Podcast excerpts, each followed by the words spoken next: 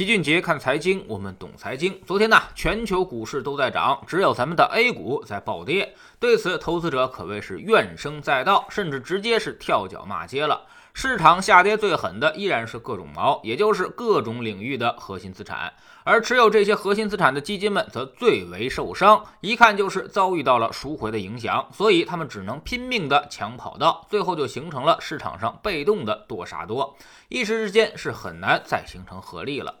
现在其实最大的做空力量呢，就来自于基民，特别是这些新基民。之前他们稀里糊涂的进入市场，如今就稀里糊涂的赔掉了百分之二十，然后稀里糊涂的拼命的在往外卖。这些人大部分都是从去年七月份之后才开始进入市场的，短短几个月时间就损失惨重。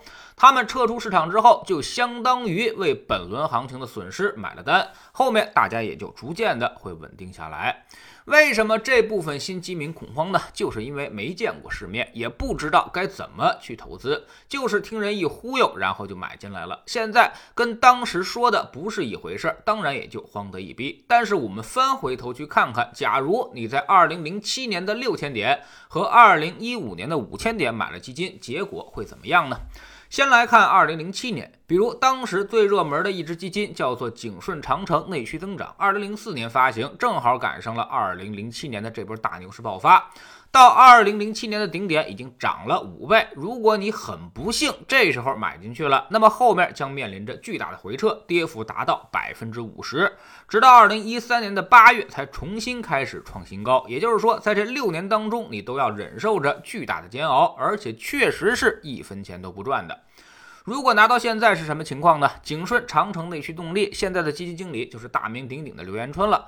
累计净值已经达到了十五块钱，也就是说，即使你在二零零七年的顶点去买，那么拿到现在也差不多是二点五倍的回报了。十三年二点五倍，这个成绩并不算是什么优秀，但其实算下来也是年化百分之十了，是不是很神奇呢？自己犯了一个如此巨大的错误，买在了历史最高点上，但是长期持有依然有百分之十的年化，大概自己可能都不敢相信。我们再来看看另外一只热门基金，就叫做华夏大盘精选。当年掌舵的是王亚伟，成为了最牛基金经理。二零零七年大牛市赚了六倍，如果你高点买进去，回撤百分之四十多。但是在二零零九年，它就已经创新高了，拿到现在差不多是四倍，年化回报是百分之十三。当然，也不是所有基金都有这个水平。比如当年一只热门基金叫做上投摩根中国优势，直到现在还没有创出二零零七年的净值新高。之所以这样，就是因为它比较偏向于某些行业，比如新能源和工业，所以业绩一直就回不来。那么我们再看二零一五年，当时最热的可谓是军工和中小创。比如中游战略新兴产业，二零一二年到二零一五年翻了七倍。假如你二零一五年去高位接盘了，那么拿到现在它也是亏的。而富国中证军工指数从二零一四年发行到二零一五年五月已经翻了一倍多了，但是你那个时候去买，拿到现在可还亏百分之二十六。但是如果你买一些明星基金经理的产品，比如董承飞的星权趋势，即便买在了二零一五年的最高点，那么拿到现在也有百分之二三十的回报了。总结这些是什么意思？就是想告诉大家这么几点。首先呢，尽量不要在市场最热的时候去投资，即便是全国最好的基金，也需要很长一段时间去疗伤才能拿回正收益。都说春种秋收，投资的时机也很重要。市场最热的时候，恰恰是该收获的季节，而不是现在才想起去种地。如果你总把节气给搞反了，那么自然很难获得收获。其次呢，即便你买在了最高点，也不要去碰那些最热门的行业。基金的覆盖面积越小，它未来调整的空间也就越小。越是这些有主题的基金，越不容易从暴跌中恢复。所以高点买热门是一场巨大的灾难，真的可能让你十几年都缓不过来。第三，主动选股多风格基金，即便被套了，也不用太慌张，长期回报依旧很稳定。拿的时间越久，你的回报也就越高。即便不幸买在了那个历史最高点上，差不多五到十年也就能被消化了。长期一看，依旧是百分之十以上的收益。